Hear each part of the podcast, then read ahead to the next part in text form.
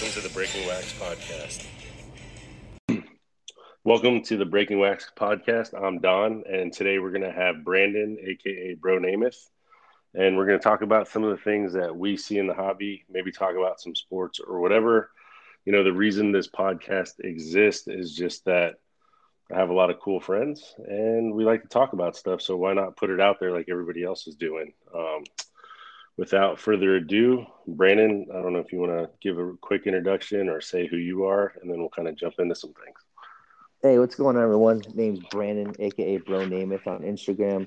Um, and I'm looking forward to this. I know it's uh, Breaking Wax's first podcast, so I feel privileged to be on the first one. So appreciate you having me on. Yeah, no worries, man. Uh, so I guess the state of everything in the hobby, right? We always say the hobby, but for me, when you say the hobby, it's a little bit of everything um, cards, comic books, and then a couple other things that people are venturing into.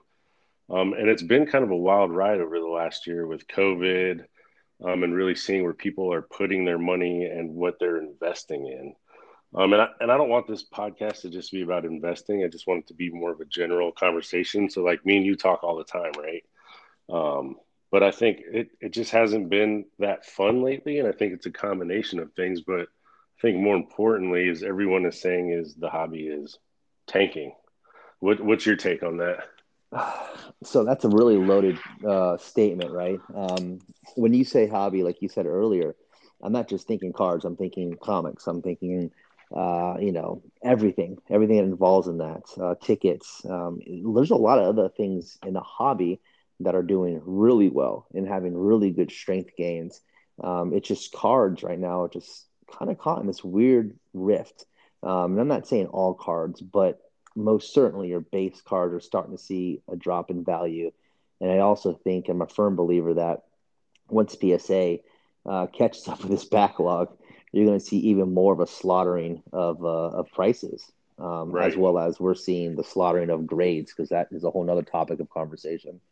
Right, right. Yeah, you're right. It is a loaded uh, question and statement, I guess. But from you know just a few things that you said, I think base cards. Um, it's just a correction, right? Like how how many? I don't even know what the pop reports are. And this podcast, we're not going to be technically with all the facts and statistics, but you know, I, I can only imagine that like a Zion PSA 10 Prism is probably double or triple triple what the Lucas are only because Panini is like everyone else. You know, if everyone's buying cards and it's hot, of course they printed more than they did in eighteen nineteen. You know what I mean? Um, of course, yeah, yeah. So I don't I don't know what those prices are right now. I can kind of pull them up as we're I talking think, to. I think Zion PSA ten base prism is hovering around five hundred dollars.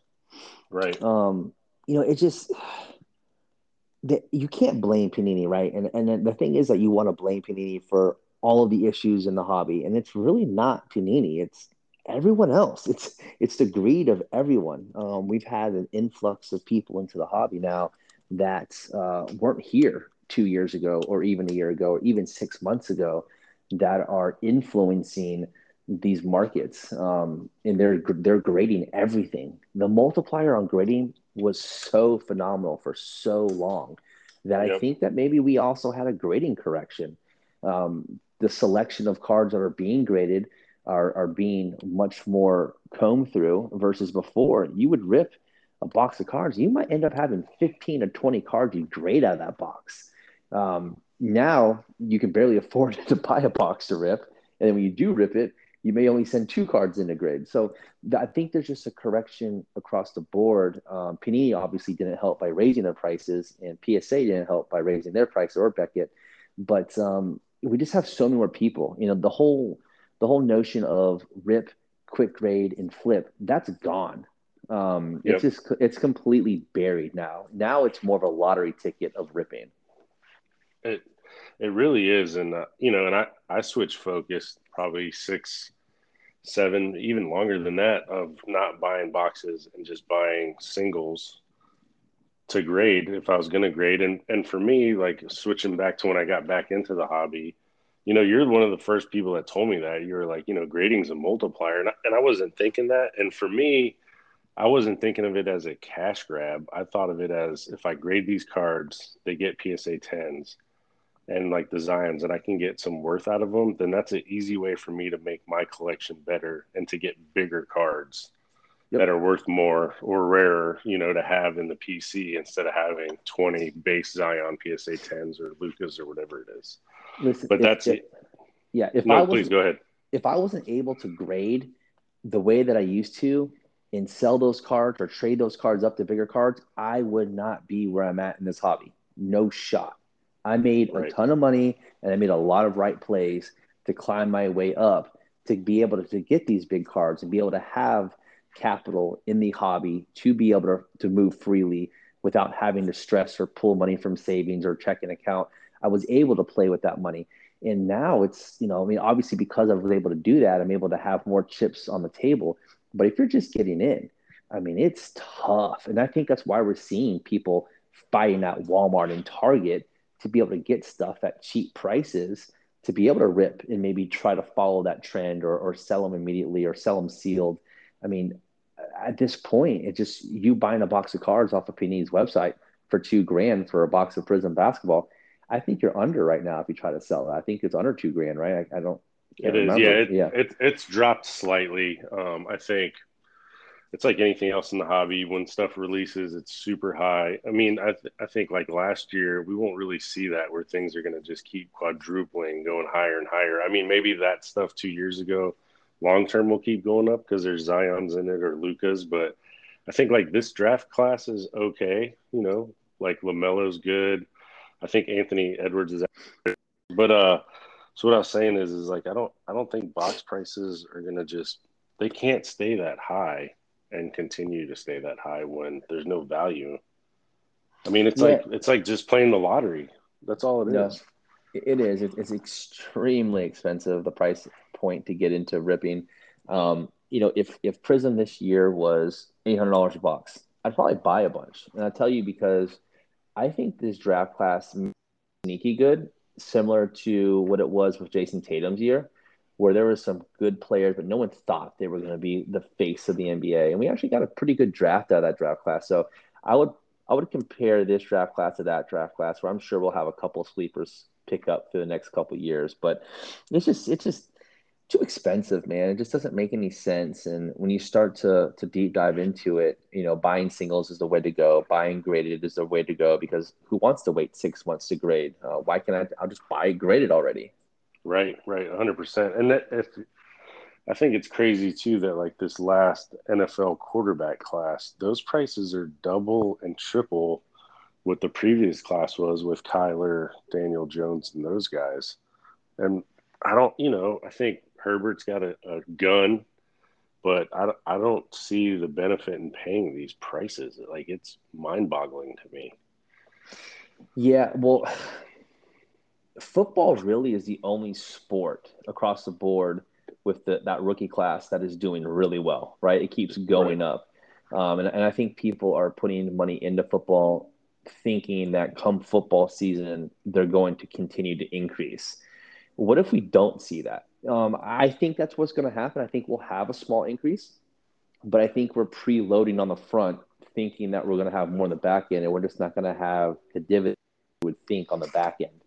Um, you know, I, I'm, obviously you know me. I'm a big Burrow guy. I have been for yep. I don't know what eight months, ten months buying Burrow, and I just can't say no to some of these prices. You know, I'm selling yeah. a base. I'm selling a base Burrow um, nine five BGS auto contenders for forty five hundred dollars. I mean, what? Yeah. Like Kyler Kyler Murray uh, as a true gem contenders auto was like eight hundred bucks, seven hundred bucks. Yep, yep.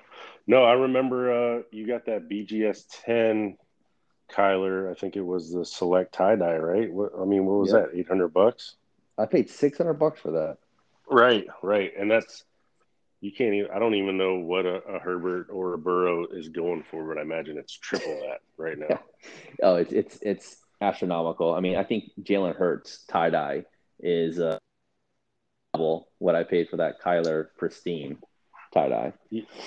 It it just it doesn't make like to me it does it just doesn't make any sense. And I think what we're seeing, and a lot of people have pointed this out, right? We're not the first ones, but I think it's just starting earlier with these mm-hmm. injects of price. So like before basketball season, I, I got a, a, huge PSA order back, and I moved all the base cards, like all the Coby Whites, all the Zions, all the Jaws, everything to get into baseball early.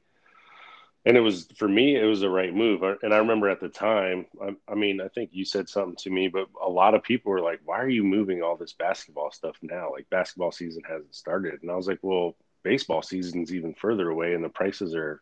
so much better in baseball than basketball. And so, I mean, at that time, for comparison, I know I sold 10 Coby White base prism cards for like 185 bucks a piece. And, oh, and those, and that, are, those are in the ground right now, aren't they? Yeah, they're like 50 bucks. And at the time, I was on the low end for the a base Coby White prism card. And. I was like, well, this makes sense to me. I could sell these 10 and buy Luis Robert first, a Wander first, you know, whatever I wanted at, at that time in October or whenever it was. Um, but now I think everybody's just everyone's constantly looking for this next, next, next. Um, mm-hmm. So I, I just I, I think cards are they're they're correcting price wise where prices are of course they got to come down. Um, I think there's still money to be made. It's just going to be harder, like you said, with the grading fees, the turnaround times, like before when I sent 200 cards of PSA, I didn't really look at them that closely. Like I looked at them for smudge marks and anything obvious, but I mean, in the future, 100 $300 a pop, I, you better believe I got the, the uh, magnifying glass out looking at every fine detail, you know? But let me, let me tell you this though, man, like you bring up a great point and we're talking about investing and the timeline in which that looks like for cards. And typically cards don't have this dramatic of a drop that we're seeing. And people are doing it early, right? You were buying baseball. I was buying baseball back in October, you know, November, December. Like we were buying baseball and everyone was like, oh, laughing at us. And then baseball season was like, what, maybe a month and a half, two months out. And I started selling all of my baseball. Yep. And I was getting insane prices for all my baseball. Then come come season, spring training, it all of a sudden just kind of stopped. There was like a like a breath that everyone just held in their mouth and like no one was really buying everyone kind of like stayed back a little bit and then cards just in baseball just started to come down a little bit um, you know you look at wander's prices his prices are way down like i was getting top dollar for wander uh, bowman first autos uh, when i was selling two months before when it came out but he was the number one prospect again and all that hype came in and about two three weeks after that that's when i was selling and uh, you know, I just think you have to pick and choose when you're going to sell, when you're going to buy. I think that's that's one of the most underrated things in any hobby is knowing the market trends and when to get in and when to get out. If you're in this solely for making money, you better bet your ass you need to understand those market trends. If you're in this oh, for yeah. for collecting, you also need to know these market trends because that gives you a window to be able to buy what you want to collect. You can't be naive to the fact of market trends. You have to understand them like the back of your hand. Yep.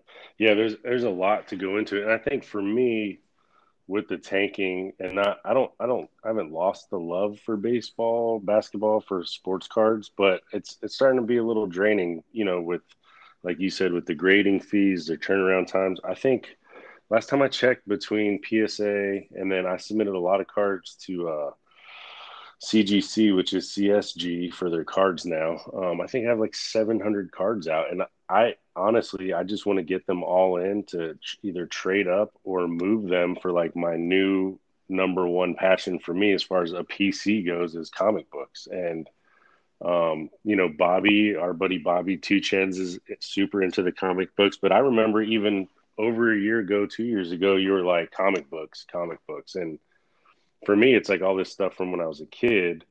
So I've just been buying comic books that I like and and you hit it on earlier the comic book market is not down it is on fire mm-hmm. it, i mean it, it, the, yeah, the growth the growth is is far more healthy in comics than it is in cards comics don't see a 20x multiplier in two weeks. You just don't right. see it. Right. So what so what's your strategy? Not your strategy. So what do you like to buy for comic books?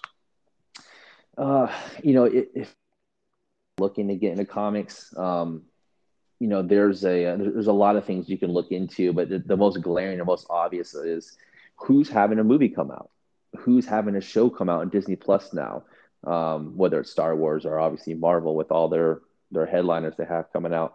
if you understand that and you understand first appearances and their values, obviously are the greatest in the comic book world. You want appearances of so and so character. Um, depending on the age of the book, the grade really doesn't matter as much as the presentation. So if you're looking for, you know, Amazing Fantasy 15, which is first appearance of Spider-Man, uh, you know, CGC 3.0 uh, without any tape or anything like that on it would be spectacular. You're also going to be looking at about 40 grand. And this scales right. out of 10. So you're looking at a 3.0 costs you 40 grand. I mean, it gets expensive, but the money in comics is, I think, far greater. And I say far greater because there are true collectors in comic books where everyone, except for maybe Tyler on Instagram, is in cards for the sole purpose to flip them. No right. one is in cards to truly collect them anymore. And it's sad because I used to collect cards when I was a kid. I know you did. Like we loved that. And there was that passion. Right. The kid, the kids drive that collectability and, and they give value to the, the collecting side of things. Kids can't buy anything anymore. You think they can no. walk in with their mom and say, Hey, mom, I know I got my A on my test and you said you're going to buy me a pack of cards, and they go in, oh, listen, ma'am, all we have is one pack of contenders, and it's 250 fucking dollars for one pack. Are you kidding me? There's right, no way. Right. Like, right. I mean, you just price them all out. So you don't have collectors anymore. But guess what? Those same kids can go to a comic book store and they can get a comic book for 250 for two dollars and fifty cents, not two hundred and fifty dollars. No, and, and and I think to to even further that point, like if you're a kid and you wanted to get your favorite favorite book that was coming out, like a recent release or new releases, it's like fifty bucks, and you can buy them from the comic book stores where they'll pre-sell them, guarantee a nine point eight, which in all intensive purposes is like a Beckett nine point five, right? Um, that's the highest it'll go. I mean, there are tens of comic books out there, but they're pretty hard to get. Um, it'd be like getting a black label, right? But you, yeah. But, so back I, to what I, I was saying. I'd say yeah, the nine eight. Like a, I say the nine eight's like a PSA ten. Yeah. Right. Right. Yeah. So, but like you know, um, there's a couple of these new artists doing books, and I've I've been pre-ordering some of the books. I like the artwork. So for me, I like the artwork too of the comic book. So I've I've been pre-ordering, and they guarantee a nine point eight That's anywhere from like 60 bucks to 100 bucks and that's something people could get into relatively easy um, the nostalgia factor aside but for me like my whole thing with the comic books is i i've just been buying things from my childhood that i like. Like i liked wolverine. Um, his first appearance is way out of my price range. Like i'm, I'm a small fish in a big sea. You're the big dog. Um, so I, been so I've been looking for like you know so in November I think it was November I bought Wolverine's first solo book, um, like I said because I couldn't afford his first appearance and it was four hundred bucks, and I think now like uh, like you're saying like the multipliers of comic books that's a thousand dollar book now in a matter of months. Yep, but it's been healthy growth though, right? You know, it's oh yeah, seen it gradually climb. It hasn't been this like out of nowhere. Right. Right. And the, and the thing with the comic books, like we were talking about the other day, is that that book's from 1982. Uh, regardless of what the pop count is, they're not making more of those. Um, and that's the thing with the comic books is, you know, a lot of them are super old. Um, and the pop count, the pop report's going to be super low on them. Um, and if you do find any on eBay that are raw, they're still going to sell for a, lot of money because people, real collectors, are looking for that stuff dude, you you can go to China, South America, Africa, Russia, Europe, and you can ask someone who Spider Man is. Every single person will know who Spider Man is. If you ask right. them who Ronald Acuna Jr. is, they're gonna be like, who? Right. So right. We're, we're talking about a global scale. You know, similar to, to Pokemon, but obviously, I think Marvel is, is much larger than uh, Pokemon because I think you touch on a lot of different uh, countries and regions versus Pokemon is, is really heavy uh, in just certain ones, but really saturated, right? Like, you know, obviously in Asia, it's really saturated. Um, but, but you're talking about one of those levels. You're talking about a level of a Pokemon, Marvel. Like, that's a big, big marketability thing to look at. And if you're looking at long term, they're not stopping any of these movies. Like, they're no. just releasing more and they're getting better and they're introducing different characters and different um, universes into this whole arc that is going to tie everything together like they're not going anywhere and comics are going to keep going up. They're going to continue to have certain moments. And I just think it's fun, right? Like for us, like cards, the chase is fun. And I have that same enthusiasm with comics right now where I just don't have it with cards. And I think it's a lot of the people that are now into cards are the same people that drove me away from sneakers. Like I don't want yep. to deal I don't want to deal with that same type of reseller or that same type of just, you know, um, scammer or fraud. Like that's that's that's why I got out or got just, yep. just nasty taste in my mouth from sneakers. Right. No, hundred percent. Because sneakers went from like being able, like for me, it went from being like I played basketball in school, um, so everything was always about Jordans, and then I was like, I'm a, I'm a true sneakerhead. Like I love all the Air Maxes. Um, everything and I know everything and anything about sneakers. Like it's almost disgusting how much knowledge I have on sneakers. But for me, it's the same thing. Like it went from having a shot at getting them to having no shot. And then as I got older, you know, sneakers kind of fell to the wayside. I always had my Jordans and stuff I collected. But then, you know, you get older, you get a job and a career. And then I was like, you know, I'm not waiting in line. I'm not doing a raffle. I, I will just buy the sneakers I want and be done with it, you know? Um, so I think that kind of, and the quality went down too a lot of times with, with Nike and forget it with Reebok and Adidas. But, you know, so I think the passion went away. And then, you know, cards came back into my life. And now I, I still like cards, but with the tanking, I just, it's like, it's a lot, man. Like, you have to do so much research, look at so much stuff to just stay ahead. And and I'm not staying ahead. For me, it's not about making the money as much as like keeping certain things. So, like you said, as far as collecting, so I, I just made a decision a couple months ago. Like I'm only going to collect and keep forever, like Tom Brady rookie card, Kobe Bryant rookie card, a Jordan if I ever get one, um, and things like that. And I think the difference between the comic books and the cards for me is that I, I'm not looking to move any comic books because I think they're long term, like you said, they're only going to go up. Um, I was just looking at some of my purchase history, and like I bought a Silver Surfer, his first solo book. That's from 1968 they're like I said, they're not going to make more of those. There's not that many graded. That's something that I, I like, and I'm going to hold on for a very long time. And hopefully, my grandkids or whoever will get it, and they can do whatever they want with it by then. But the thing, the thing about the comics, man, that a lot of people are not understanding is that, like I said earlier, there are far more collectors of comics, and what that means yep. is is that these comic books, if you look at their pop reports and you compare it to a Zion prism, just a base. We're not talking all the colors and all the parallels, just a Zion base. A Zion base is like seven, six times the pop report of an amazing Spider-Man issue number one. Think about that for a second, okay? Right. So we're sitting here and we're talking about, okay, well, the population's super low on comics. There's more collectors in comics, which therefore means that these comics aren't sold off, locked away and stored away in comic book collections for years. Okay. Yep. These people aren't in it for the money. They're not buying with the intent to flip and sell. If they do, nine times out of 10, they're selling that book to buy a better graded copy. And that's what right, they do. Or a bigger book. Yeah. A bigger yeah, book. That that's what they do. So they're not in it just to flip it. So you're talking about super low higher, higher amount of collectors and, and, you put those two together, man, you're looking at a recipe for just inflation because of true reasoning, not reasoning beyond someone pumping it like a Gary Vee or you know any of these other guys like Elon, Elon Musk just completely destroyed Bitcoin today just because he made a release that they're not accepting it at Tesla anymore. So, you know, like, those are all inflated because they're just artificially inflated. Comics don't have that. Right, right. Yeah, they don't have any. Uh, there's not really a false market or people pumping. I mean, that's like uh, before baseball season. The Mike Trouts were getting pumped.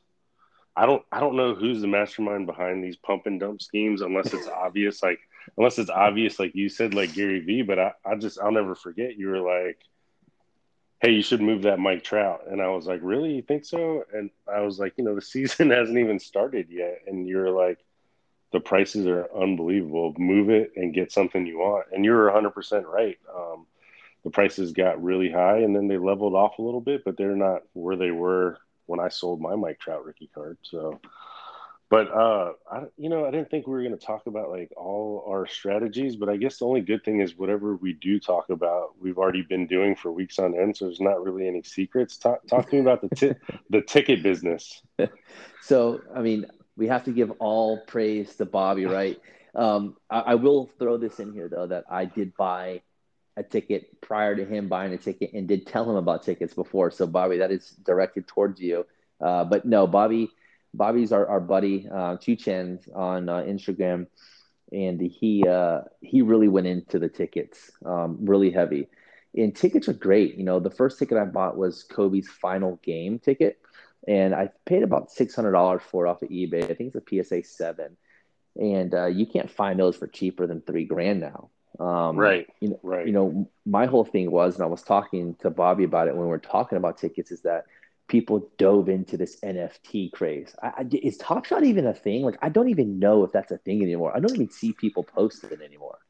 Yeah, I you know, I so I was one of the, one of the first ones, I guess, on Instagram to be vocal about being against Top Shot and NFT. So for me, I I dabble in a lot of different things besides this. Um, and if I own something, right? So an, an, NFT. So if you're telling me I can buy this clip of LeBron dunking, but I can't use that clip um, and sell it in a picture frame and make thousands of them to sell is like, you know, LeBron game-winning dunk or whatever the moment is that they're selling, then that means I don't actually have the rights to it and I don't own shit. So what's the point in having something like that? It makes no sense because I'm pretty sure you could just buy a picture frame from Amazon and load whatever video you want without having to pay NBA Top Shot for it. So, to your point, yeah, I think it's dead.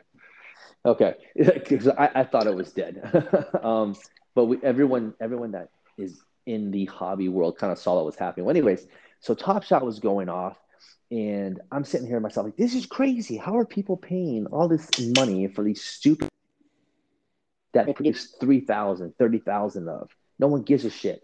So I said, man, what's a real NFT? Well, a, ticket, a ticket, that's a real moment, right? Yep. That's a moment in time. Like you were, that person that had that ticket was physically at that game presents that moment in time, whatever that event was, whatever happened inside of that event.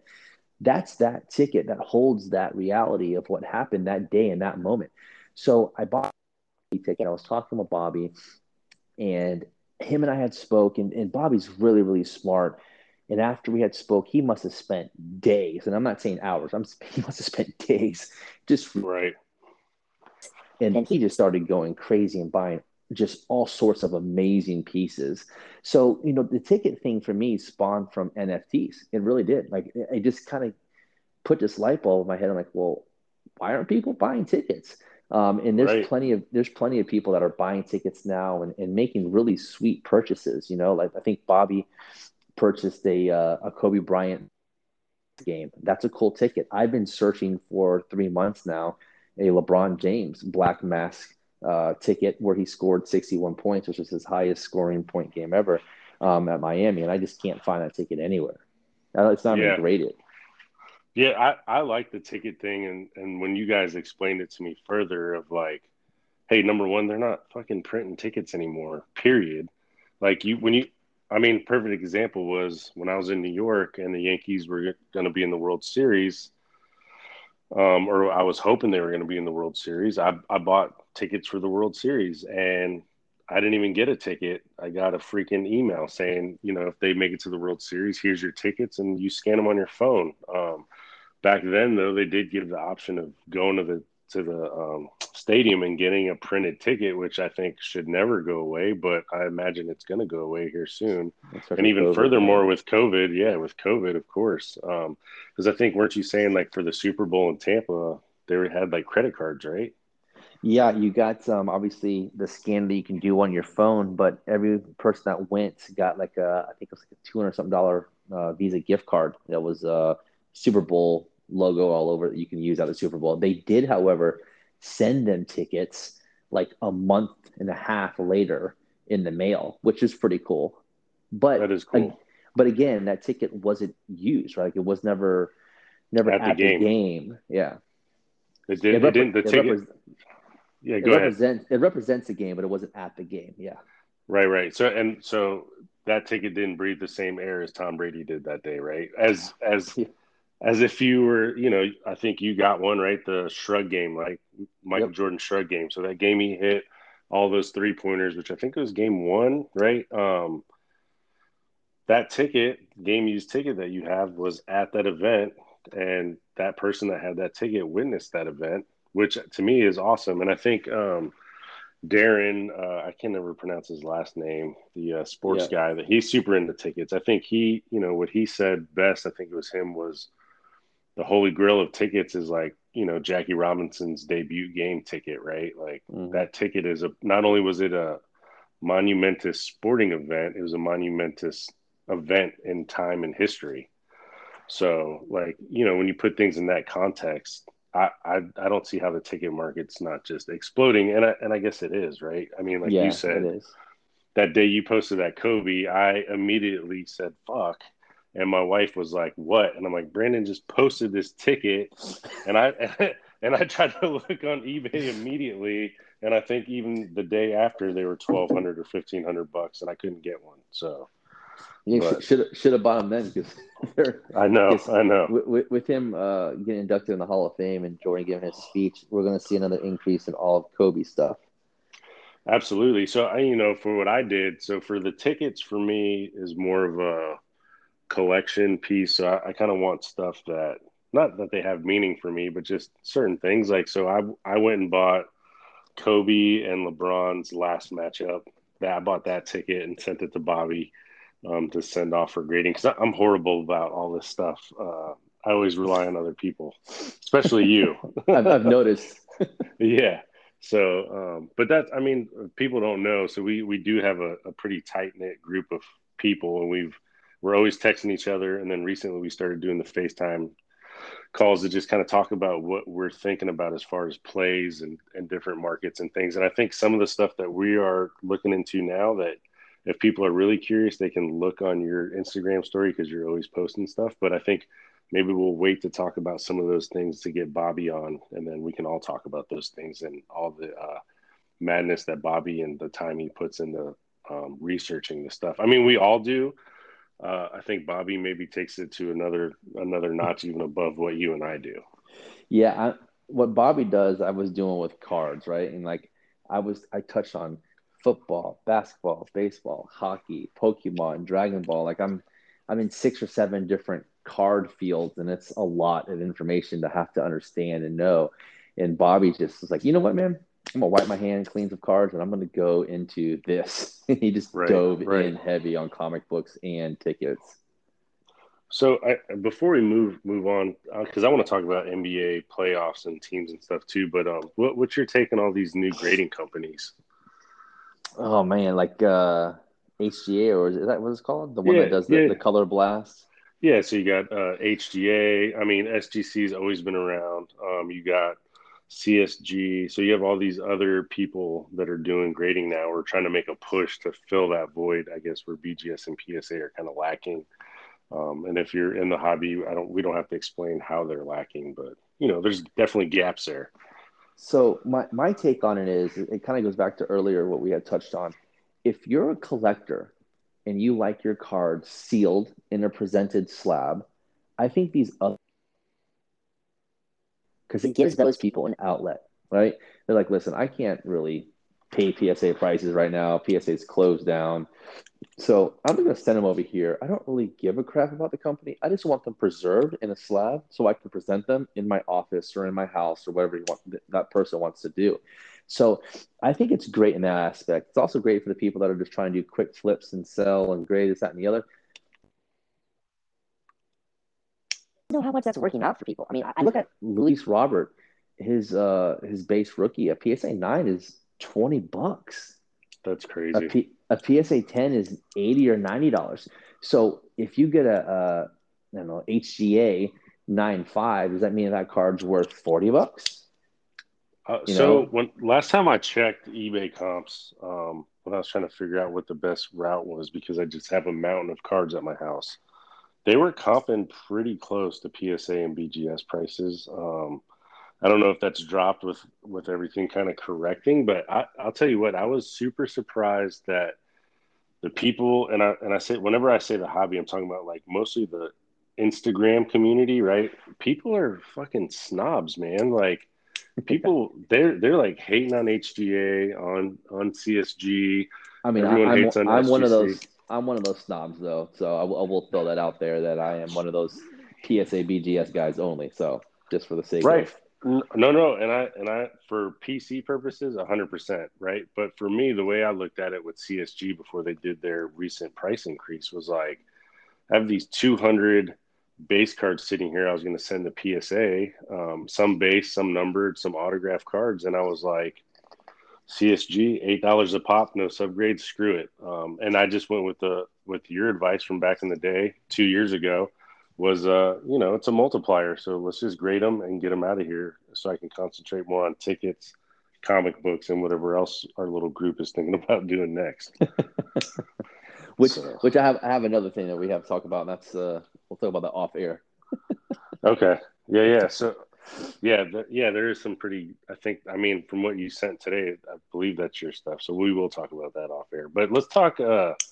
basketball a little bit so you are slowly becoming notorious for being a Ja Morant hater. And I only say that because I always see what you post. We always talk about it. But then now I'm seeing other people post it and tagging you in it.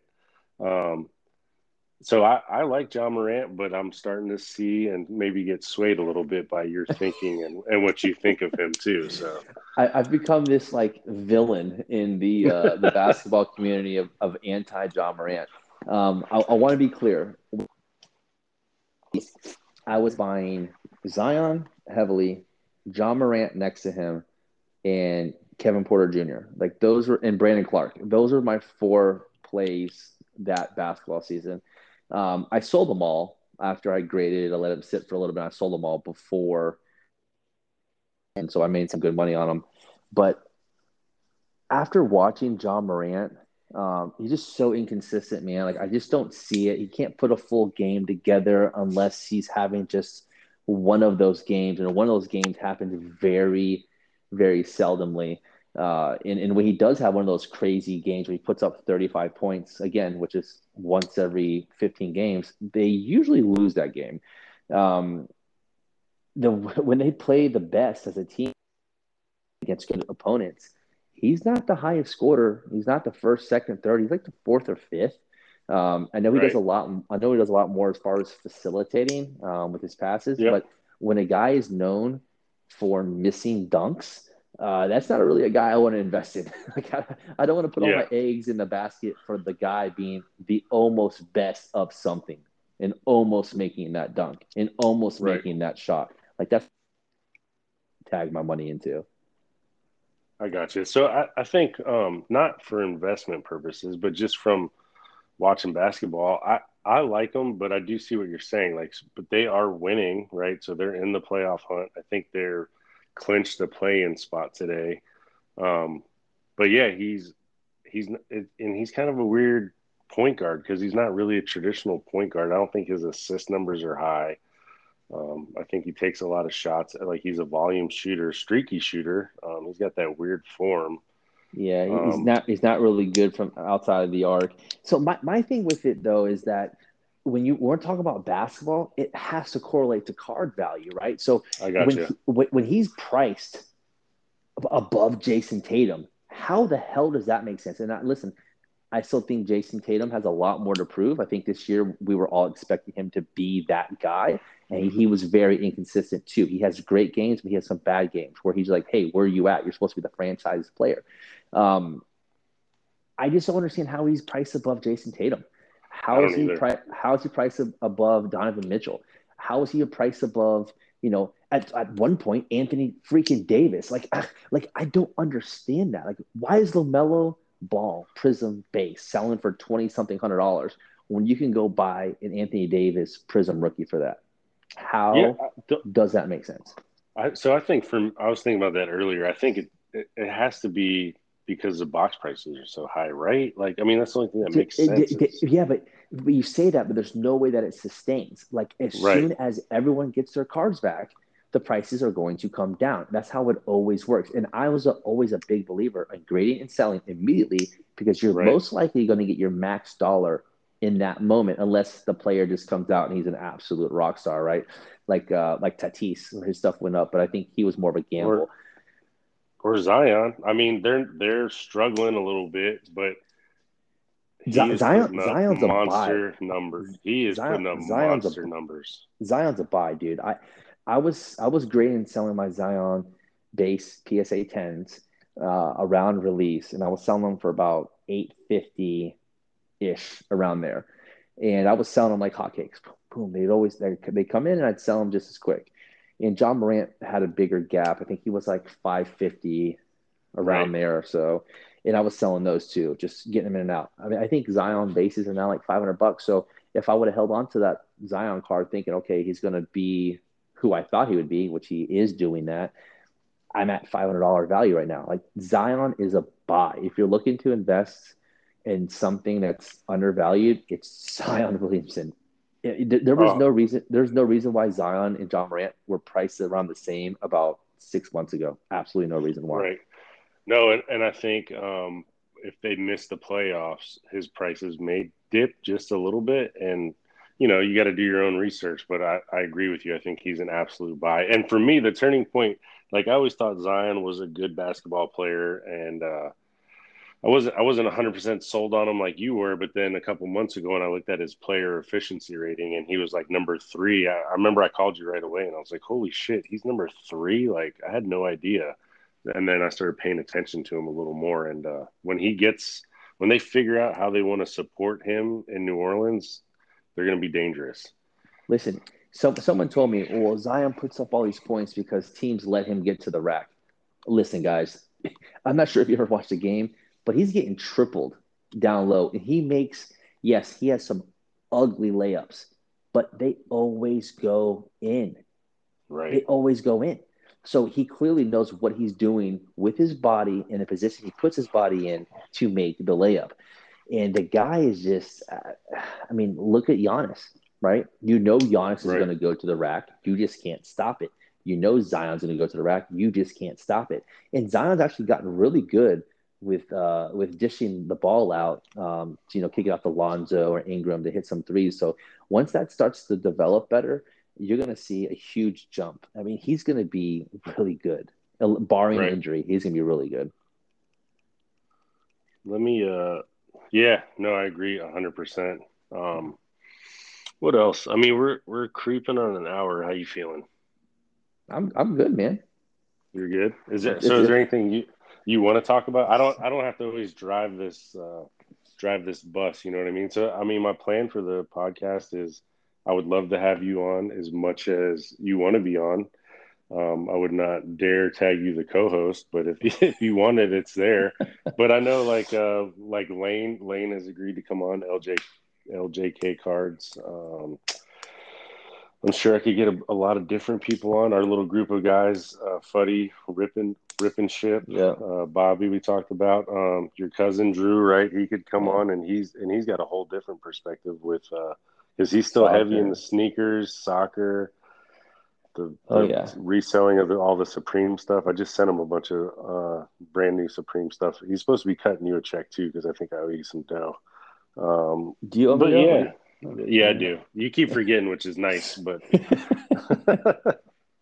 but I, I guess real. I, I just thought of this real quick. So, uh, like LeBron, uh, there's a little not controversy, but I, I, saw some comments from an account this week about LeBron. Is LeBron a buy or sell in your eyes?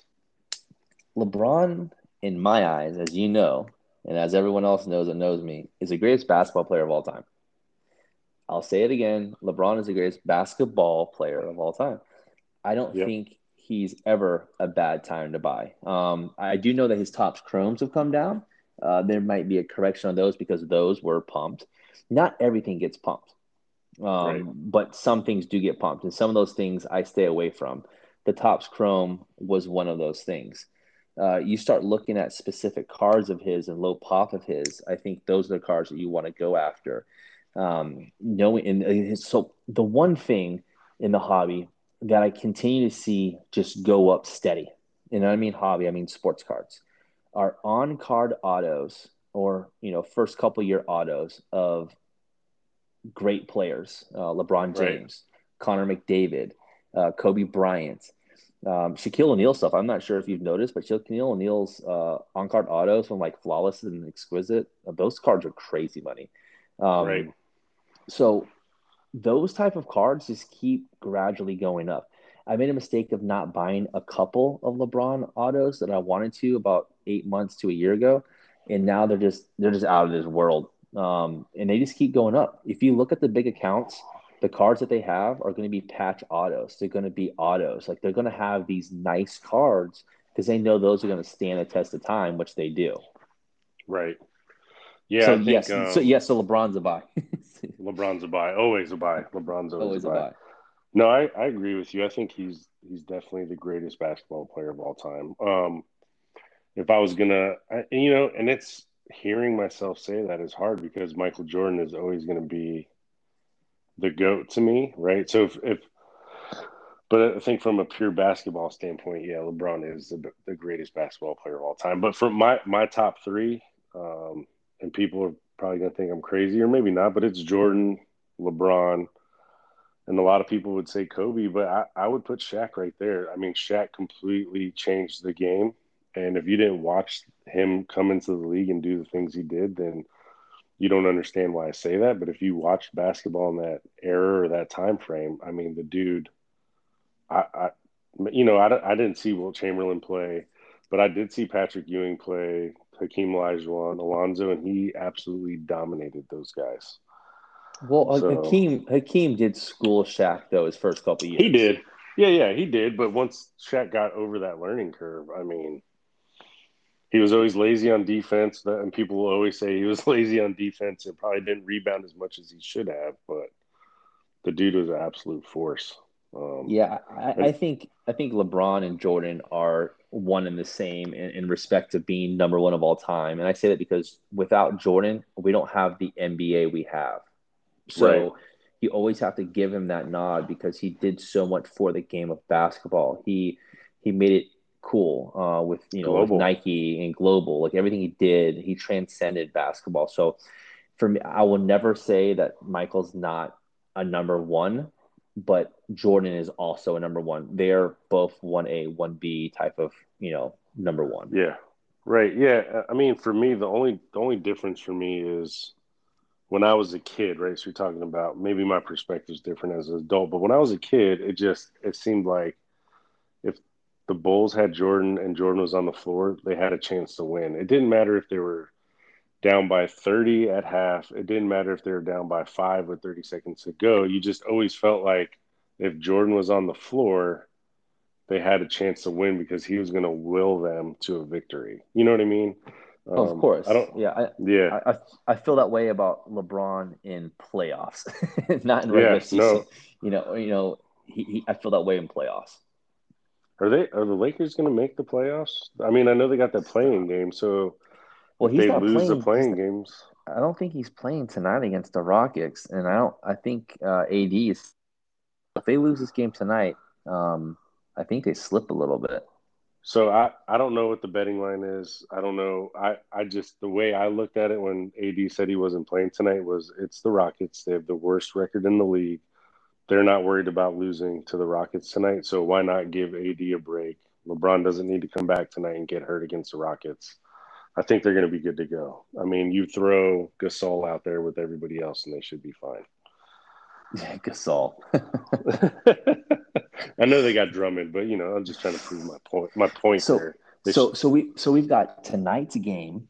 Then you've got against the Pacers Saturday, and you got against the Pelicans Sunday, and that's it.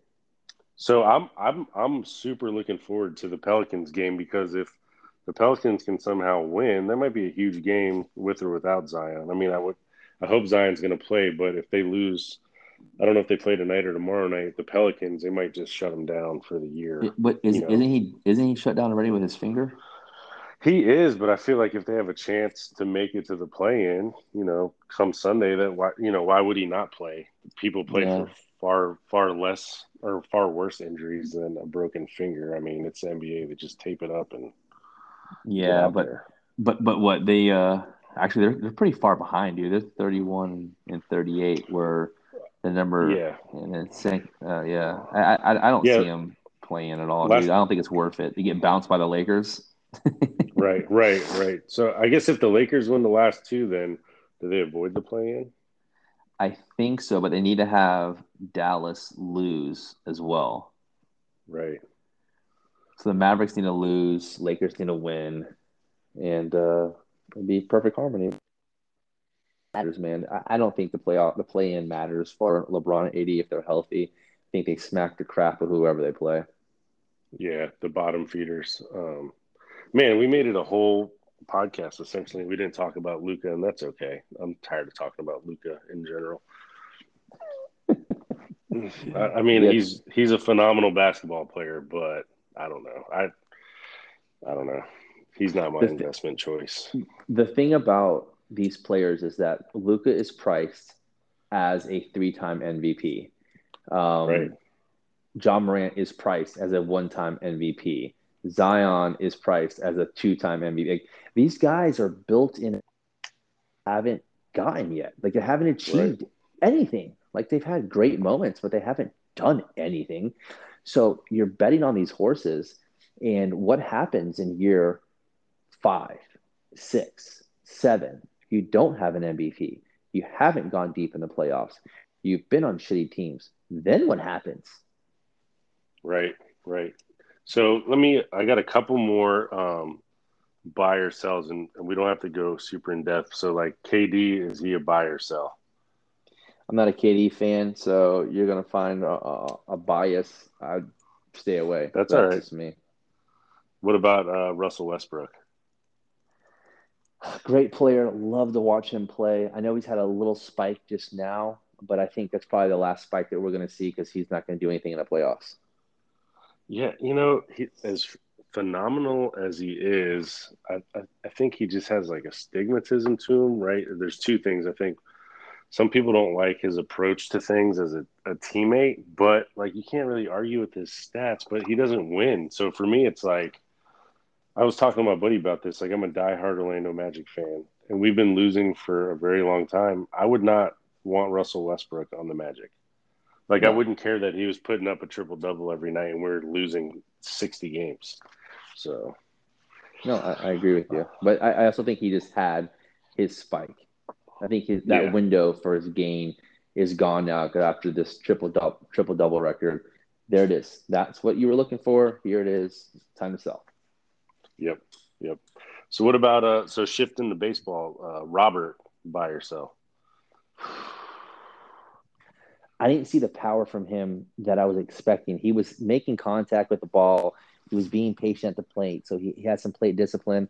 He didn't have the power I was expecting, man. And now with his hip, I don't know. I- To me, I would just, I'd wait. I would wait.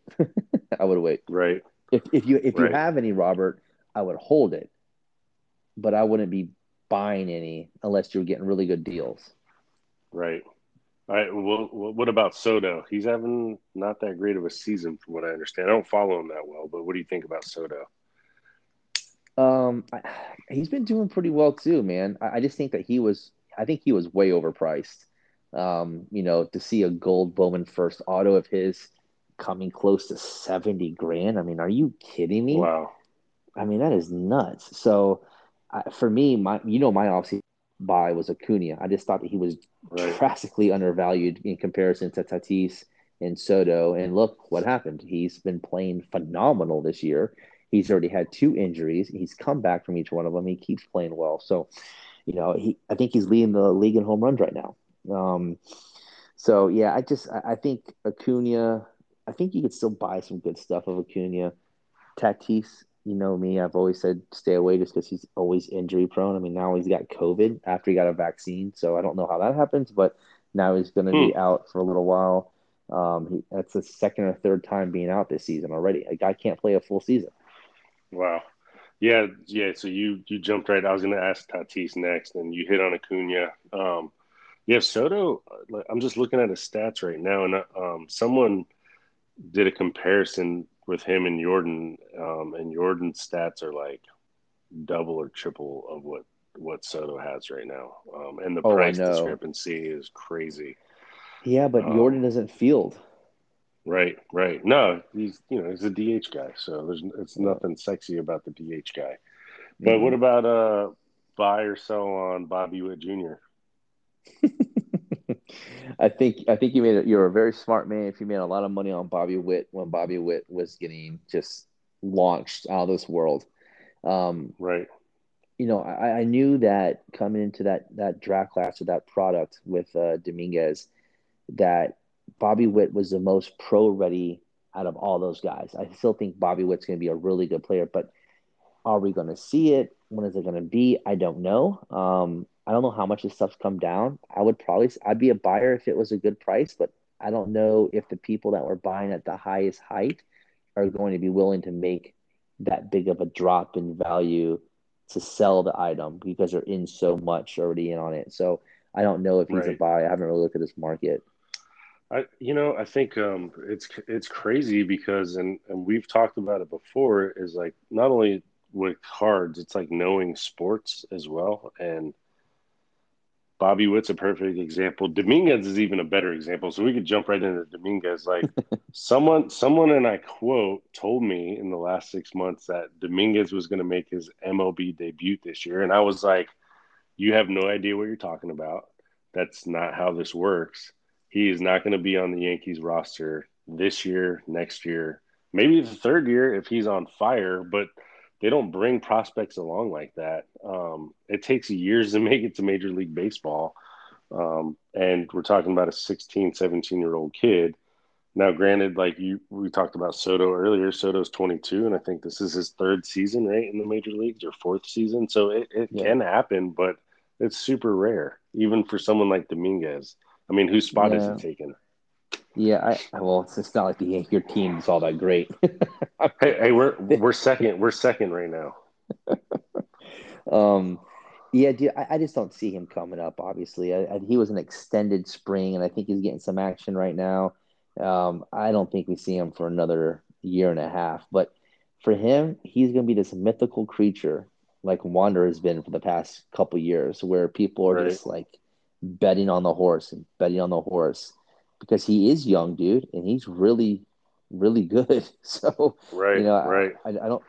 The good thing about prospecting at that level is, is that you really can't lose, right? Because there's different levels to making money in the prospecting. You got the release of the product, you can buy the card and sell it within a couple months when people, you know, the product dries up, or you can hold it until there's, you know, he's getting some action and um in the minors or in spring ball, and all of a sudden people are hyping him up like they did with Bobby Witt. You know, Bobby Witt had a really good spring, and people are throwing tons of money at him, so you can make money on it there. And then you can make money when he gets called up to the big leagues. And then guess what? You can make money when he performs in the big leagues. So there's so Right. many levels of prospecting baseball, Bowman Chrome First Autos, that it's just uh, it's fun. That's why guys do it. Guys do it, and they're really good at doing it because they know that there's five different levels to make tiers to making money in, in prospecting Right. baseball. Right. Yeah, and, and if you can hit on a long term prospect that you like for whatever reason it is, then it could pay dividends big time. So just it's just I mean, I think with the prospecting it's more the chase than anything else, right? Oh, of course. For me for me it's I just like to collect the guy. I don't know for whatever reason like I I'll read all their stats and look at them and then I just hone in on whatever it is. Like this year for me was uh, Alika Williams for the Rays. And then uh there's like that shortstop for the Nationals. I think he was like a second round pick. I, I'm I'm losing his name right now, but uh, he was like a 19 year old kid. So I was like, oh, I doubt he has any power or anything, but he's super young. He got picked in the second round, skipped college, got pro money. Uh, I'll grab a couple of his autos for super cheap. Um, and when I say cheap, like those guys, the diamonds in the rough or the late first round, second round, if nobody's watching them, you can get their autos, refractor autos for 20 bucks or less. So those I Yeah. think are worth are worth you know if you're going to send something to BGS for a year and a half of wait on it, then that might be worth it to do that with those. and, and that's that's the penny stock aspect to it. Yep, 100. percent What about all right? So shift into the NFL. Kyler Murray, buy buy or sell? Buy, Buy. Daniel Jones, buy, Drew Lock, sell. Dude, he I I think it's very interesting that the Packers might trade Rodgers to Denver or any of the places that they mentioned, but man, I felt like Drew Lock had the juice there for a minute, and then it's like I don't know if Denver's given up on him, but it seems like the sports world has, or the hobby has for sure. That's crazy. Yeah, I, I just I just don't understand how they pumped Drew Lock up though, man. Like he didn't have all that juice. He had some, but the thing is, is that not every quarterback is going to be good from each draft. Right. But yet, but Right. yet, every everyone's buying. Like, look, everyone's buying Herbert. They're buying Burrow. They're buying Tua. They're buying Hurts. They're buying Jordan Love. You've got five guys right there. Five. Yep. You'd be lucky if one of those guys stands the test of time in a year or two. Or, yeah, three. or two. Right. Right. Yeah. I mean, trust me, I know. I'm I'm sitting on a lot of high end Gardner Minshew.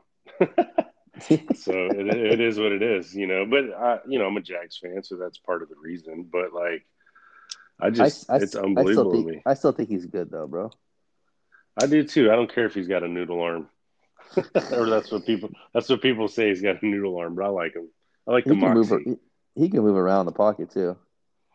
Yeah, for sure. Um, and we'll see with Trevor Lawrence and this new draft class coming in what what the deal is, you know. Um, and that's what that's this is what sucks about the hobby is, uh, and it, it is what it is. But like my Jags were the lowest price team in every single uh, box break, um, case break, and then all of a sudden Gardner caught on, and the price went right up to like Kyler Murray and Daniel Jones prices for when you know when they're rookies. Then the tr- price dropped back down, and then now I will not be able to afford to get into a Jags case break because of Trevor Lawrence. No, absolutely not. It- not going to happen.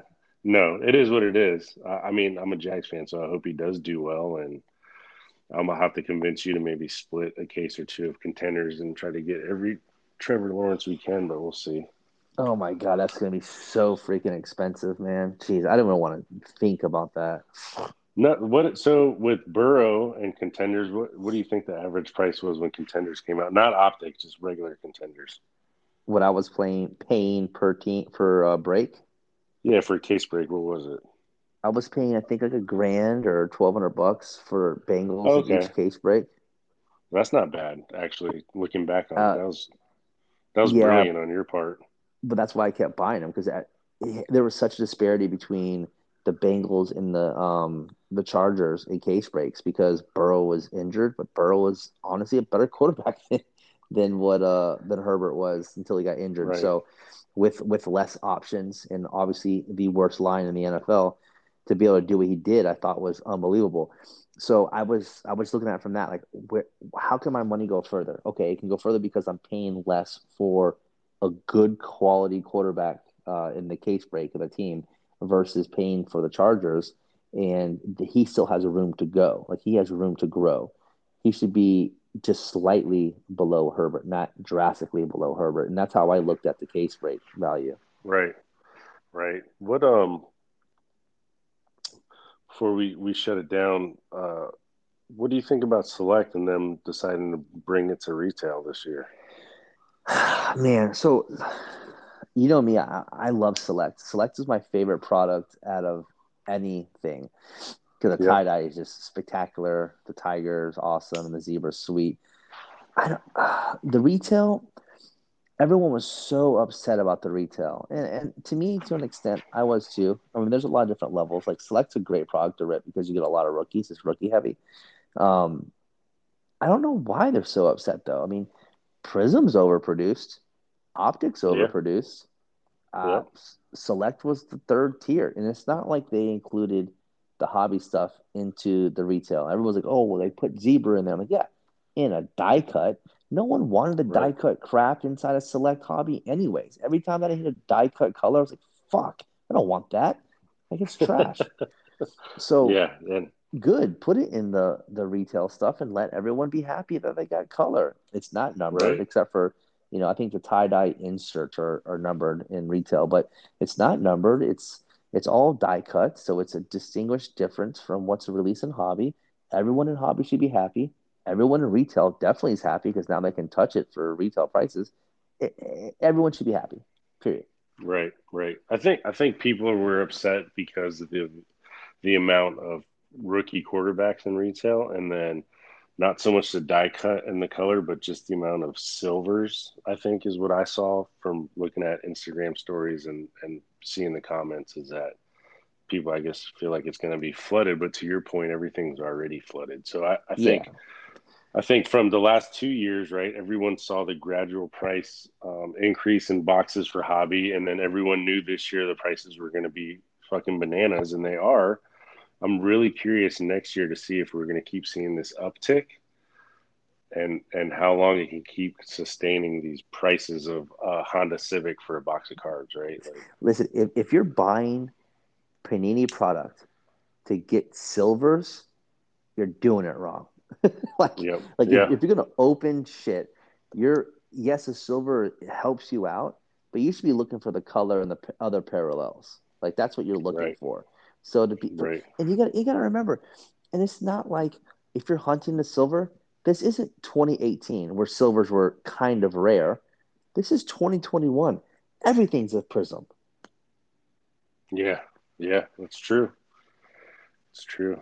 I, I, mean, we'll see what stands the test of time a, a silver rookie quarterback or a numbered. And I, and, and it was, it was kind of weird there for a while where the numbered stuff, some of them, depending on what people like, again, a bunch of fucking snobs, right? Um, like to this day, I still don't understand the Bowman thing, like why people hate gold wave and blue wave so much and they're willing to pay double for a regular blue. Just, I don't get it. Or, there or was, the green, little... green to 99, you know, like a green 99. People hate them. It's still numbered to 99. There, there was a correction though, where the waves and the uh, shimmers kind of came up, right? When Bowman right. was yeah, no, off about two months ago. Right, and I, so and I think, I, and when I looked at that, right, so I saw that and I was like, oh, the prices are coming up, but I didn't know if that was the ignorance of new collectors not knowing this level of snobbiness and uppityness, right? Or is it actual correction? You know what I mean? Because there are, I would, you know, there's so many more collectors now than even a year ago. I'm, so that, I'm I always say, think, I always think I want to say it's the new guys. I want to say it's the new guys not knowing better. right, right. I, I, I 100% think so. yeah. And then, you know, then they'll learn and the prices will come back down on the fucking shimmers and the waves and all that stuff. Yeah, ridiculous for sure. Yeah, so. I, I, I personally am not a fan of the shimmers and the waves, just because I think it distorts the overall photo of the card and the player. The aesthetics of it all. So, all right. Um, before we sign off, I'll just get your your hot take real quick. Who who you got in the NBA championship matchup? It's super Ooh. early still. Oh, that's really early. I never bet against LeBron, so I'm going to go Lakers and I'm going to go. Nets are going to make it, but one of their yeah. big three are going to be injured and not okay. play the finals. I got it. I'm writing this down so we can revisit this later. That that's what I'm saying because then it gives a story, and the NBA yeah. loves stories. Yeah, I don't even know who's number two in the East right now. Is it um, Sixers? Milwaukee? I guess. Sixers? Is it? I don't know. I, I just, yeah, I don't know either. This Giannis is never going to make that breakthrough, huh? God, man, I don't know. Sixers, team, Sixers are actually number one. That that team is uh, that contract's going to screw that team too. It's not like they're going to be able to bring anyone. Who the hell wants to go to Milwaukee? No one. yeah, absolutely Nobody. no one. Oh, Brook Lopez, that's it. yeah, so yeah, I think that's good. I think Lakers Nets. Um, yeah, I don't see anyone beating the Nets playoff time. And my personal feeling is if the Lakers make it to the championship, I still don't think any. I think it the championship goes through LeBron. So, dude, Harden has. I don't care if real, he's fifty. I agree. Harden has to be really injured to be out almost the entire season.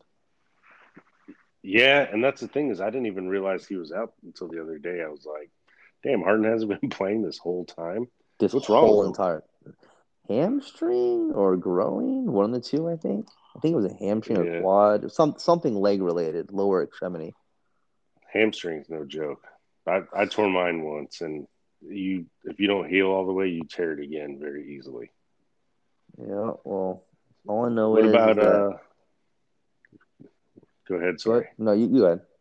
No, no. I was gonna say. So, like, uh, you're in Tampa, so you think Tom Brady and Gronk's got the juice for one more run, or Oh man, if if no one gets injured, oh, they're gonna ride it all the way back, baby. If no one gets Oh. injured, but they got so lucky last season, I just don't know if they can replicate the no injury bug again. Yeah, that's true. I, I think that's the biggest difference. I mean, there's injuries are always at play, but in the NFL, it's like literally any moment you could lose a lot of people. They got better in the offseason. so Yeah, like, they they did. I I was surprised. I was not I was not a believer in Tom Brady and the Buccaneers, and I only paid attention to him during the season because of you guys, and uh, they definitely turned it on playoff time. So dude, they were they put on a damn show. You, like you said earlier, you can't bet against uh, LeBron. You can't bet against Brady. Right. I just for me, I, I always hated Brady because uh, I I rooted for the Jet or the I always root for the home team, the Jags. But as a kid, I was a Raiders fan, and uh, I wanted my last memory of Brady was throwing that pick six to end their playoffs the year before. But more power to him. I'm a believer now. Like I think he's definitely the goat um, across the board. So, but that's Listen, that's just me. Listen, he, he's a boatman. He's got a nice boat now down here. He's throwing trophies off of boats and getting drunk, drinking tequila during the day. I mean, he, listen, he's a Florida guy now, right? He's, he's no longer a Boston guy. Yeah, yeah. I just better get used to him, I guess. Yeah. Well, cool, man. Uh, uh, this was good. I, I hope you. I hope you liked doing this. I'm glad to have you. I'm glad you're the first person I had on. Um, if all the podcasts are this easy, I think it's going to be a good time. So, yeah, no, dude, I, I appreciate it, man. It was really good uh, conversation. And anytime that you and I chat on the phone, it's always great. So I appreciate you. thanks, man. Uh, I'll probably call you right after this. All right, brother. Thanks again, man. Thanks. Later.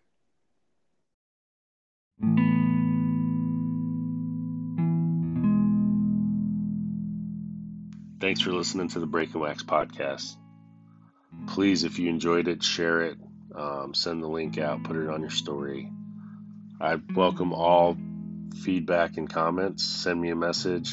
Let me know what you're thinking about, what you want to talk about, and if you want to be a guest on the show. I answer all my DMs. I think it's weird when people don't. That's another story for another day. Again, thank you for listening. I appreciate the support and all the love. Peace.